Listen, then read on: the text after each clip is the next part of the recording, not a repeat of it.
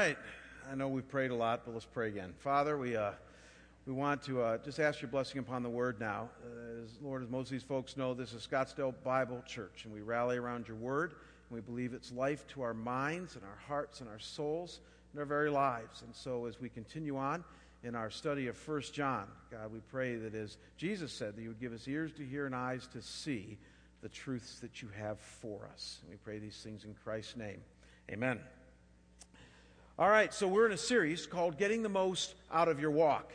And it's really the theme of First John. You don't want to miss this. In fact, give me a click here, guys. Uh, the theme verses in John, in chapters 1 and chapter 2, are simply this walk in the light as he is in the light, and then walk in the same manner as he, meaning Jesus, walked. And so that's really what we've been doing over the last six weeks here at our church, is simply exploring what it might look like for you and I to have a walk with Almighty God. Just as we know how to walk physically, as I'm doing right now, we're called to walk with God. And so we're asking ourselves, how do we actually do that? And John, in this little letter of his, is showing us exactly how.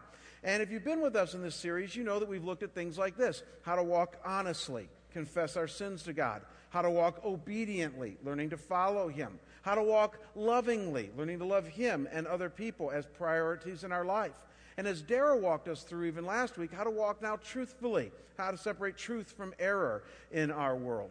And today we get to probably one of the most dearest things to my heart as a man of God, and that's how do you walk closely?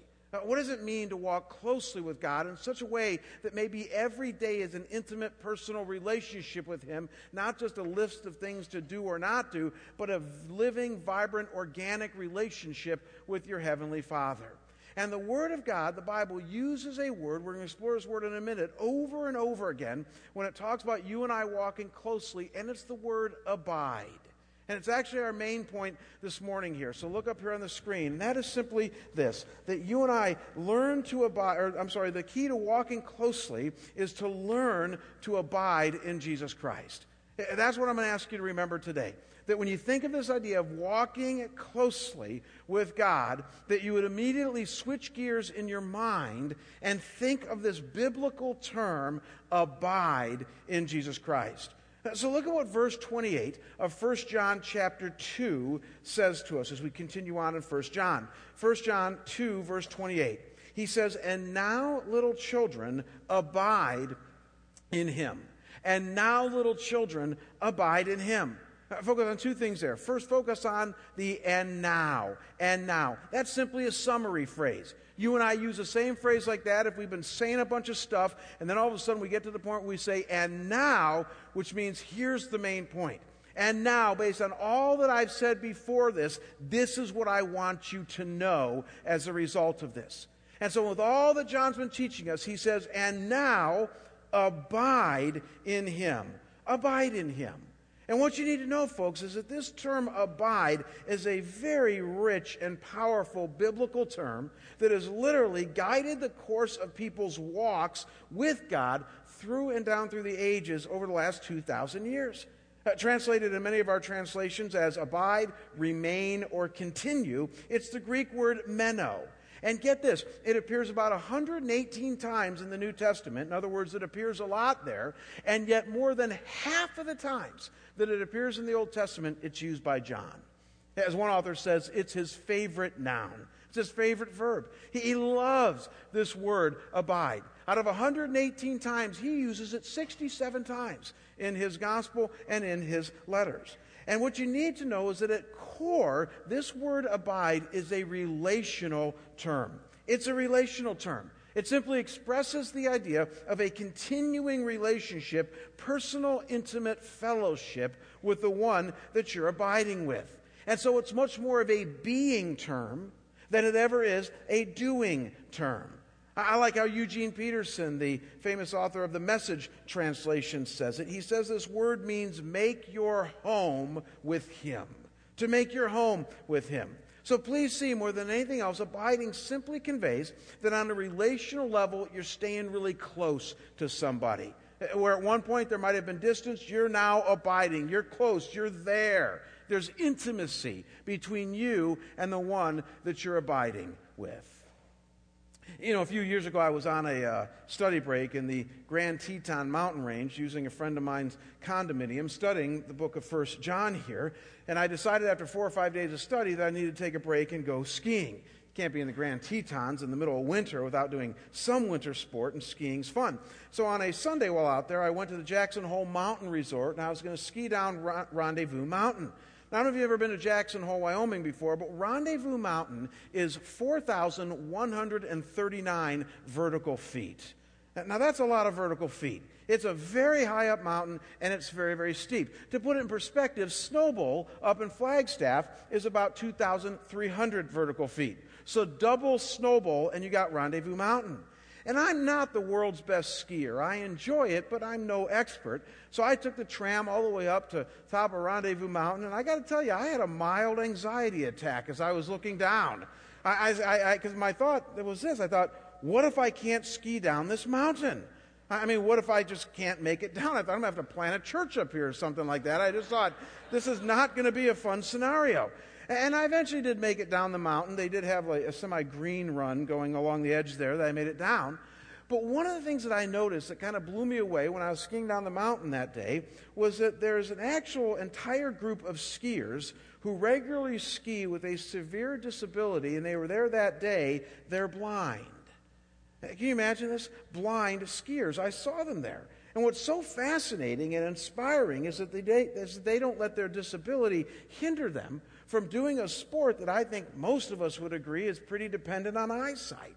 I mean, talk about overcoming. And as I was looking at these blind skiers, I thought, how do they actually do that? I mean, how do they ski down 4,000 plus vertical feet on a mountain without using their eyes? And I saw how. And that is with the skill, uh, with the use of a very skilled and trained guide. In other words, these blind skiers have learned to follow very closely to a trusted and expert guide. And so, going down this steep mountain, they use their other senses, like hearing and touch, to follow, follow, very closely to the guide ahead of them. For our language today, they abided very closely, and through abiding, they were able to engage in a sport that sighted people have a lot of trouble doing. And so picture them, if you can, right now, in your mind's eye or through the screen here. Picture a blind person going down a rugged, snow covered mountain, staying just a few feet behind their guide, turning where he or she says to turn, listening to them as they give out some warnings to them, and most importantly, staying close enough to follow the guide's every lead. If you can picture that, you can get a picture of what God means by abiding for you and I that we're to stay that close, like a blind skier to his or her guide. We're to stay that close to God. And when we do, we are abiding, we are walking with Him. That's the picture that the Bible gives of how you and I walk close and its awesome value and power when it comes to getting the most out of our walk. Now, up to this point in our discussion here on abiding, many of you might be thinking this Well, Jamie, that sounds great. I mean, I wish that I had a walk that was like that. You make it sound so simple a walk in which closeness is defined as abiding, and all I got to do is abide in Christ. But that's a lot more easier said than done, isn't it? And you're right, it is. I've been a Christian now for almost 30 years. I've been a pastor for about 20, and I got to tell you, every day is a struggle, if not a challenge, for me when it comes to learning this idea of abiding in Christ.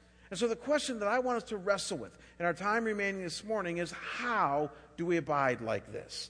I mean, how do we relationally abide with somebody that you and I cannot see? Or like our blind brothers and sisters who can somewhat compensate by using their other senses, like hearing and touch. How do you and I abide with God when none of our five senses, hearing, seeing, tasting, touching, and feeling, uh, none of them tend to work when it comes to God? In short, how does this abiding thing work?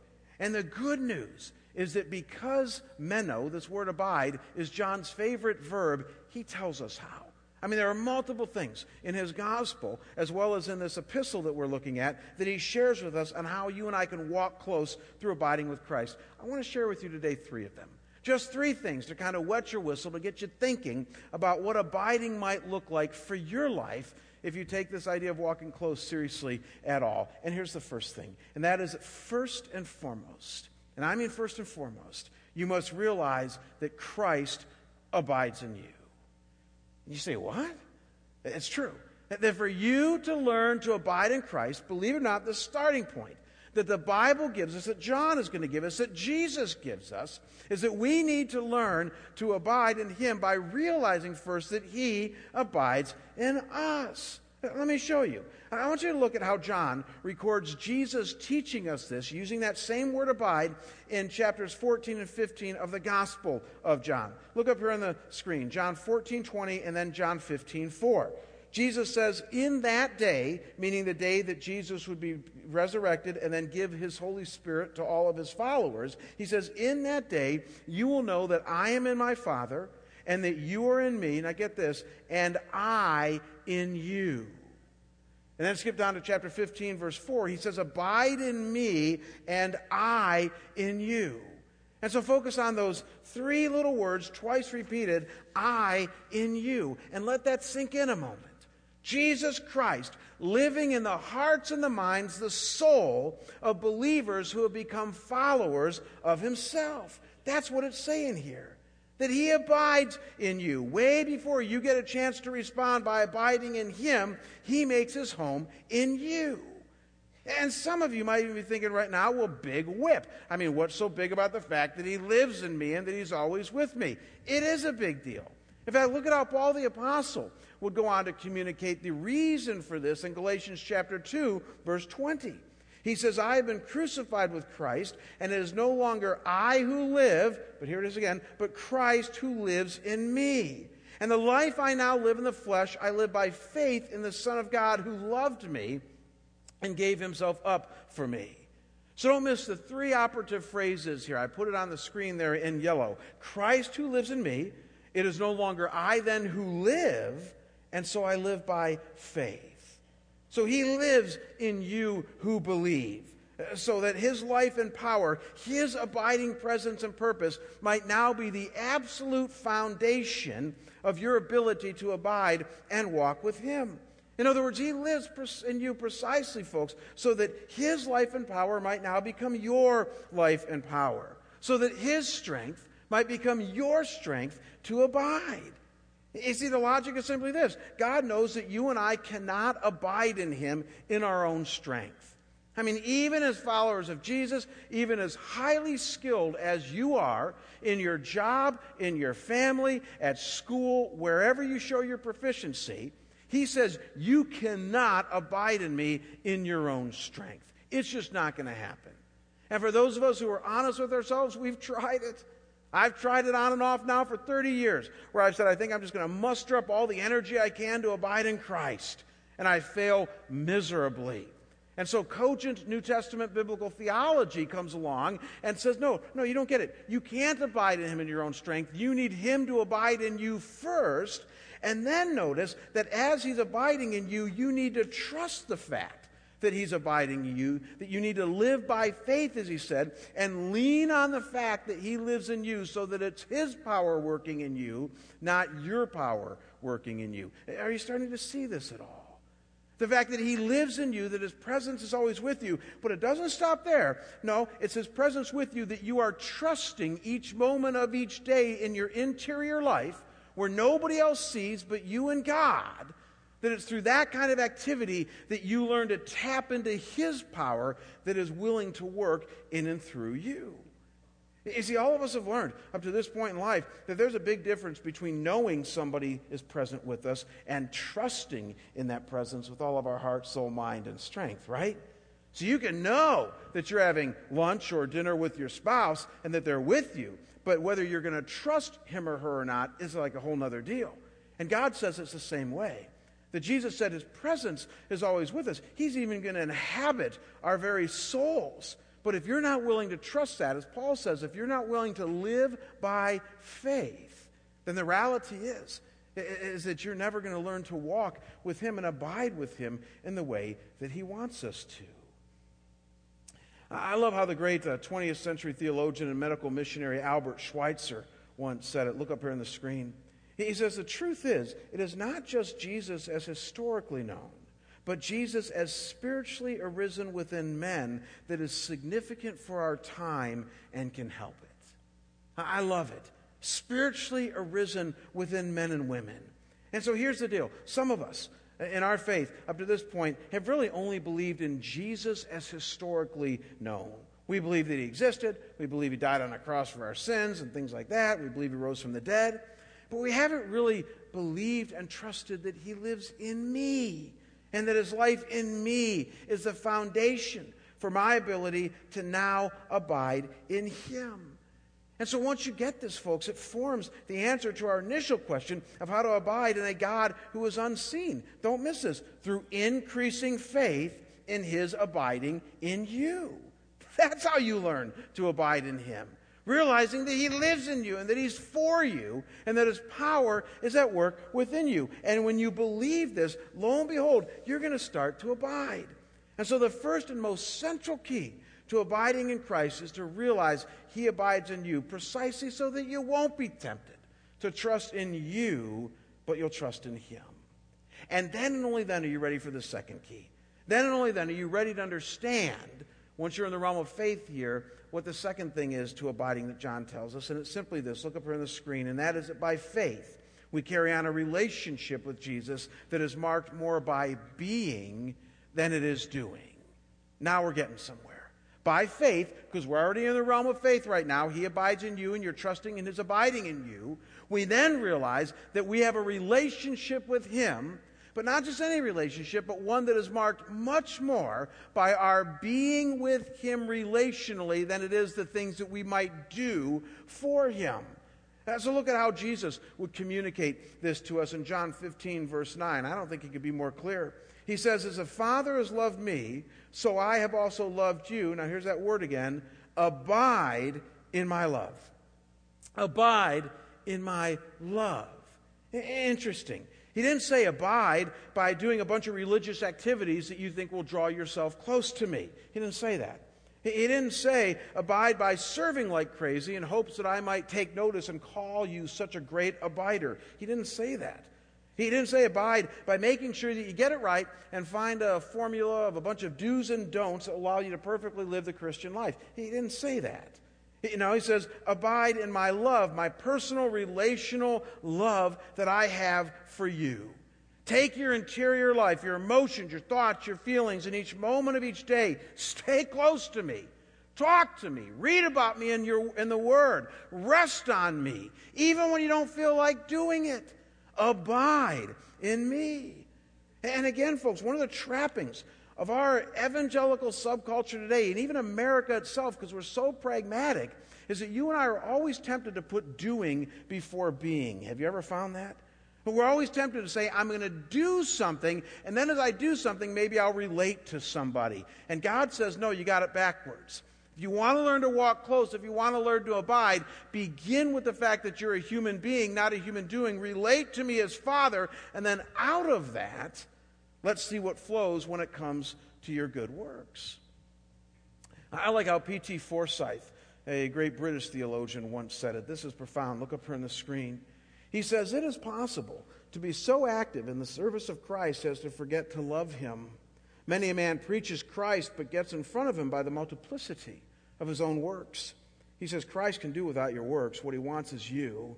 Yet if he really has you, he will have all your works. And that's the way it is done. It's true. He says, you know what? I'm the God of the universe. I can cause stones to cry out and worship me if I want to.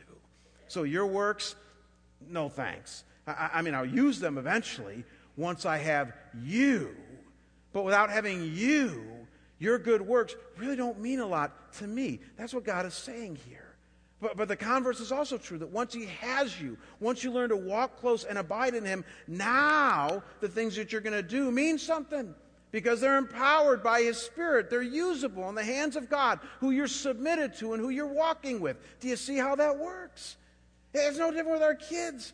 I mean, we don't want our kids to just do good things and obey the, the list on the refrigerator if they don't want to relate to us. That might be nice. They might get the yard work done, but we're not in relationship with them.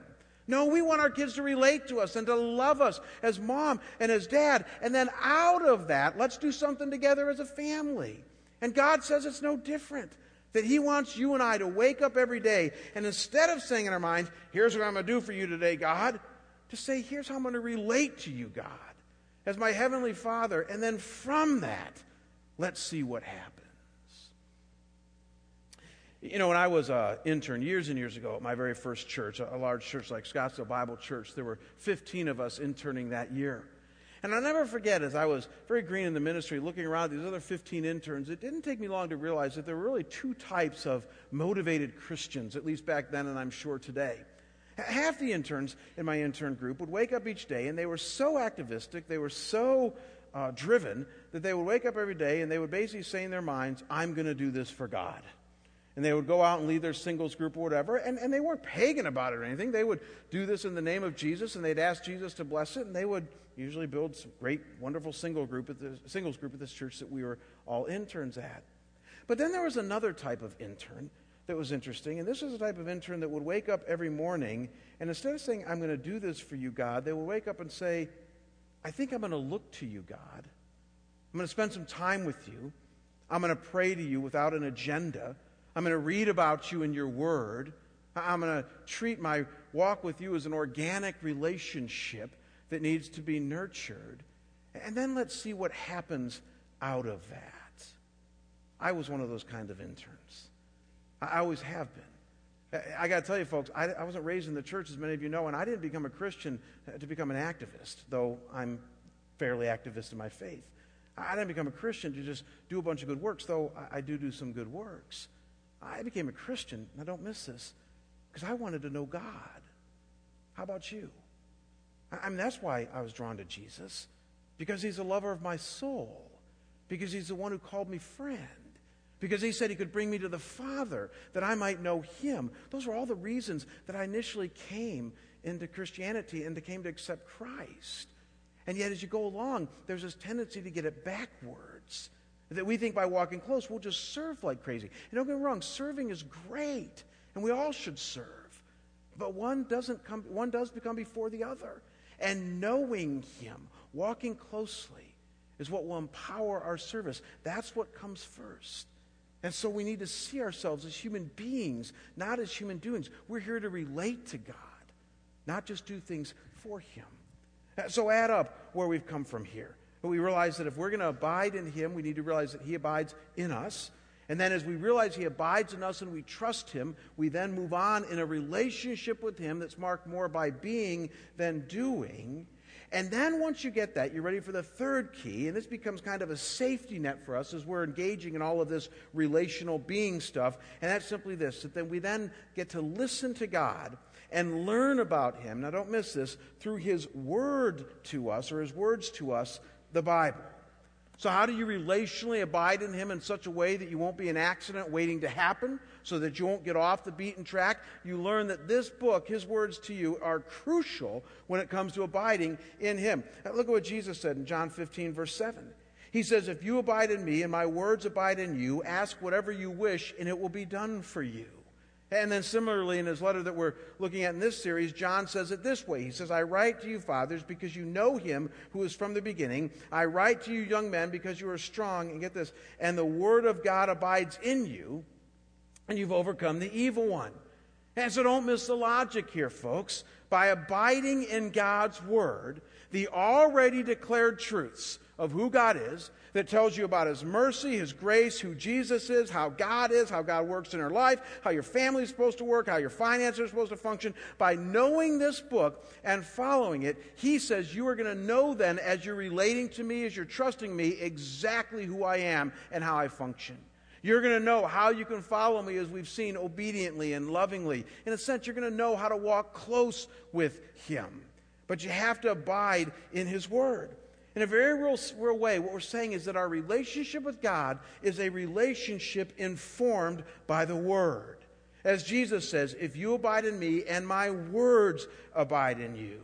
And so this is how you and I abide. We realize that Christ abides in us. We carry on a relationship with him, marked more by being than doing, but it's a relationship that is informed and nudged constantly by his word. Three key ways to abide, three key ways to walk close. Now, one last thing before we wrap up this morning. Uh, when Kim and I were expecting our first child about 20 years ago, there was a wonderful book that helped us tremendously. Many of you have read it as well. It was called What to Expect When You're Expecting. You guys remember that book at all? What to Expect When You're Expecting. And what this book did for an expecting couple, especially with their first child, is it went through each chapter telling us each month uh, what to expect. When to first feel the baby kick, how long the sickness would last, other symptoms, how the baby was progressing and developing at each stage. And it was a great book for high control people like me to get a handle on what to expect with this first child of ours. And so, in a very real sense, what I want to do is wrap up this morning by taking a look at what to expect when you're abiding. In other words, if you buy in today at all to the fact that your walk with Almighty God can be marked by the fact that He abides in you, that you're more of a human being than a human doing, and the fact that His Word is central. What can you expect as you start to get some traction with those things? And I think you're going to like this. Here's the first thing, and that is that you can expect joy in the midst of pain. You can expect joy in the midst of what we assume at times in life will be pain. Jesus couldn't be more clear. Look at what he said in John 15, verse 11, in, his, in, in this exact chapter on abiding. He says, These things I have spoken to you, that my joy may be in you, and that your joy may be full. Whoa. His joy in us, to the point that our joy will be full all through abiding. And then just a few sentences later, Jesus would say, In this world, guess what? You're going to have trouble. So we know the pain part's always going to be there. But he says, Take heart, because I have overcome the world. And that takes us back to this idea that his joy can be in us. So we have joy in the midst of pain, all as a result of abiding. That's what he promises to bring. And then, secondly, in the same vein, notice with me that when you abide, you can also expect, and you're going to like this one, confidence in the midst of trouble, or maybe saying it another way, security in the midst of insecurity. And if you want that? Confidence in the midst of troubled times in life that you're on the right track and that God is with you and that you're doing the right things, or security in the midst of, let's face it, all of us have these times of insecurity. So again, look at our main text this morning here in 1 John 2 28. He says, And now, little children, abide in him. Interesting. So that when he appears, we may have confidence and not shrink from him at shame, at, in shame at his coming. Interesting way to phrase it. That eh, we abide in him so that we might have confidence that we won't shrink when he comes. Now, what's that about? Commentators actually wrestle with that. Some of them say, well, maybe it means that some people weren't walking very close or aren't going to be walking very close when Jesus comes the second time. So they're going to feel kind of bad or shameful about the fact that they've been caught unready and that they shouldn't because Jesus is with them anyways and they don't need to feel shame. Could mean that. Another thing that commentators say it might mean is just referring to what it's going to be like when Jesus comes back the second time, just in general. And Joel described it this way in the Minor Prophets. He called it the great and terrible day of the Lord. Interesting way of saying it, right? Great and terrible day. You're saying, why is it great and terrible? Well, it's great because if you're a follower of Christ, your Savior has come back for you. And he's come back to take you, as we're going to see uh, this fall in a series we called Future 401. He's come back to, to usher in a millennial reign and eventually the end of time. And I mean, it's going to be a great time for believers. But if you're not a believer and follower of Jesus, it's going to be kind of a terrible time. That's why Joel calls it the great and terrible day of the Lord. And so maybe John's referring to that, that, that, that if you're a follower of Jesus, there will be no shame on that day because you're going to have confidence as you walk close with Him that He is yours and that you are His. So let that sink in a moment, folks. In the midst of the most troubled times in our lives, in the midst of the most insecure times in our lives, if you and I can somehow learn to walk close, if we can learn to abide, we can have confidence, we can have security, we can have joy, even in the midst of pain. It's powerful how this works.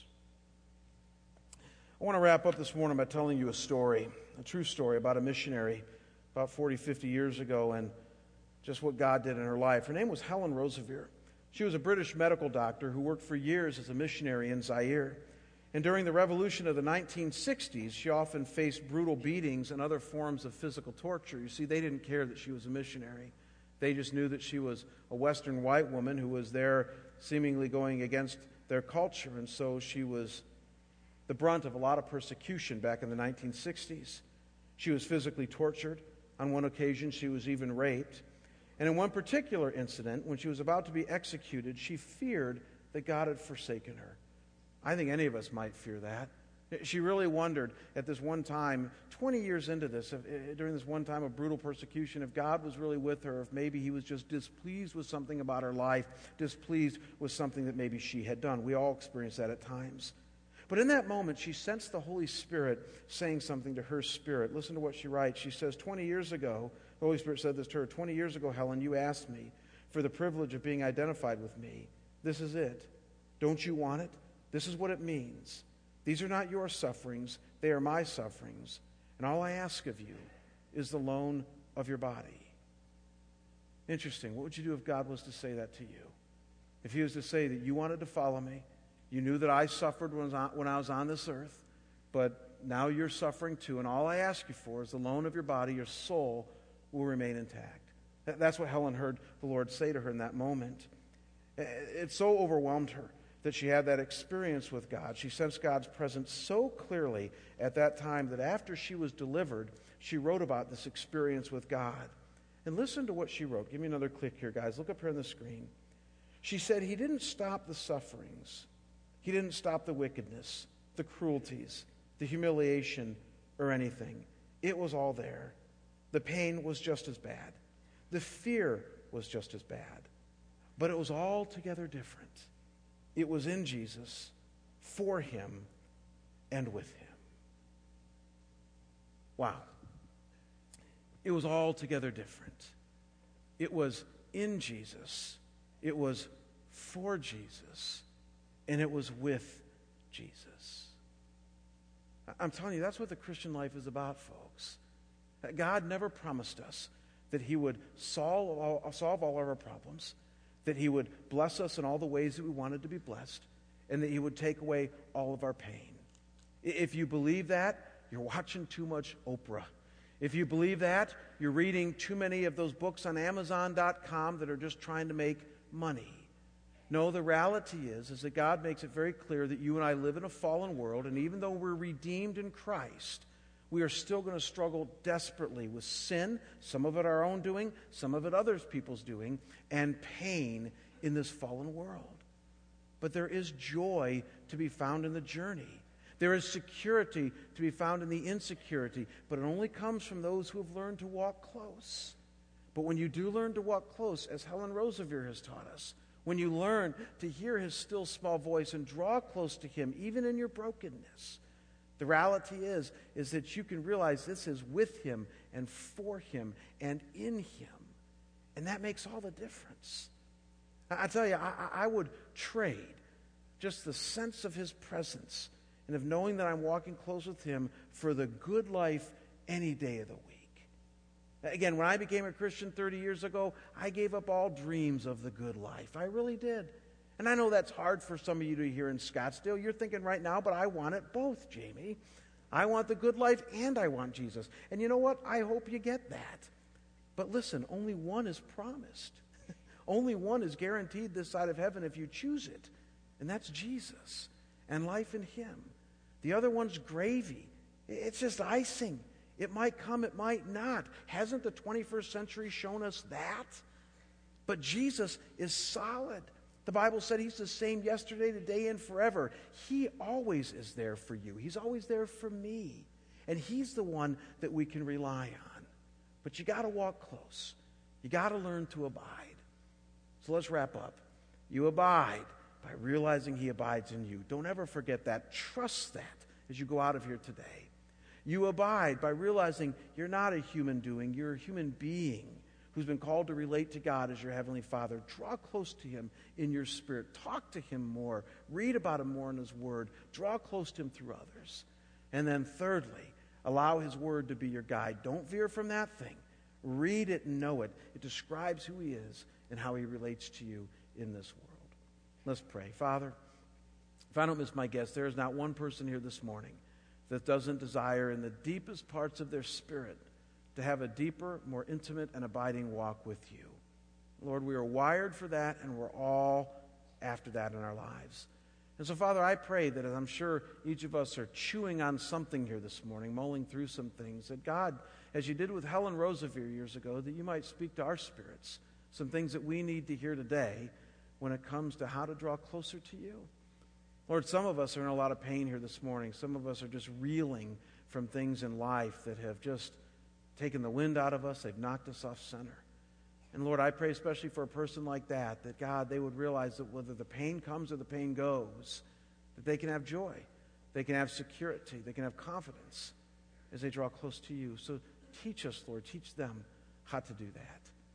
Lord, for all of us, remind us that you never give up on us, that your grace is that deep and that real. As Philip Yancey says, grace is like water, it flows to the deepest parts. We pray, Lord, that that will be true for us. We pray these things in Jesus' holy and precious name. We all say together, Amen. God bless you. Thanks for coming. We'll see you next week.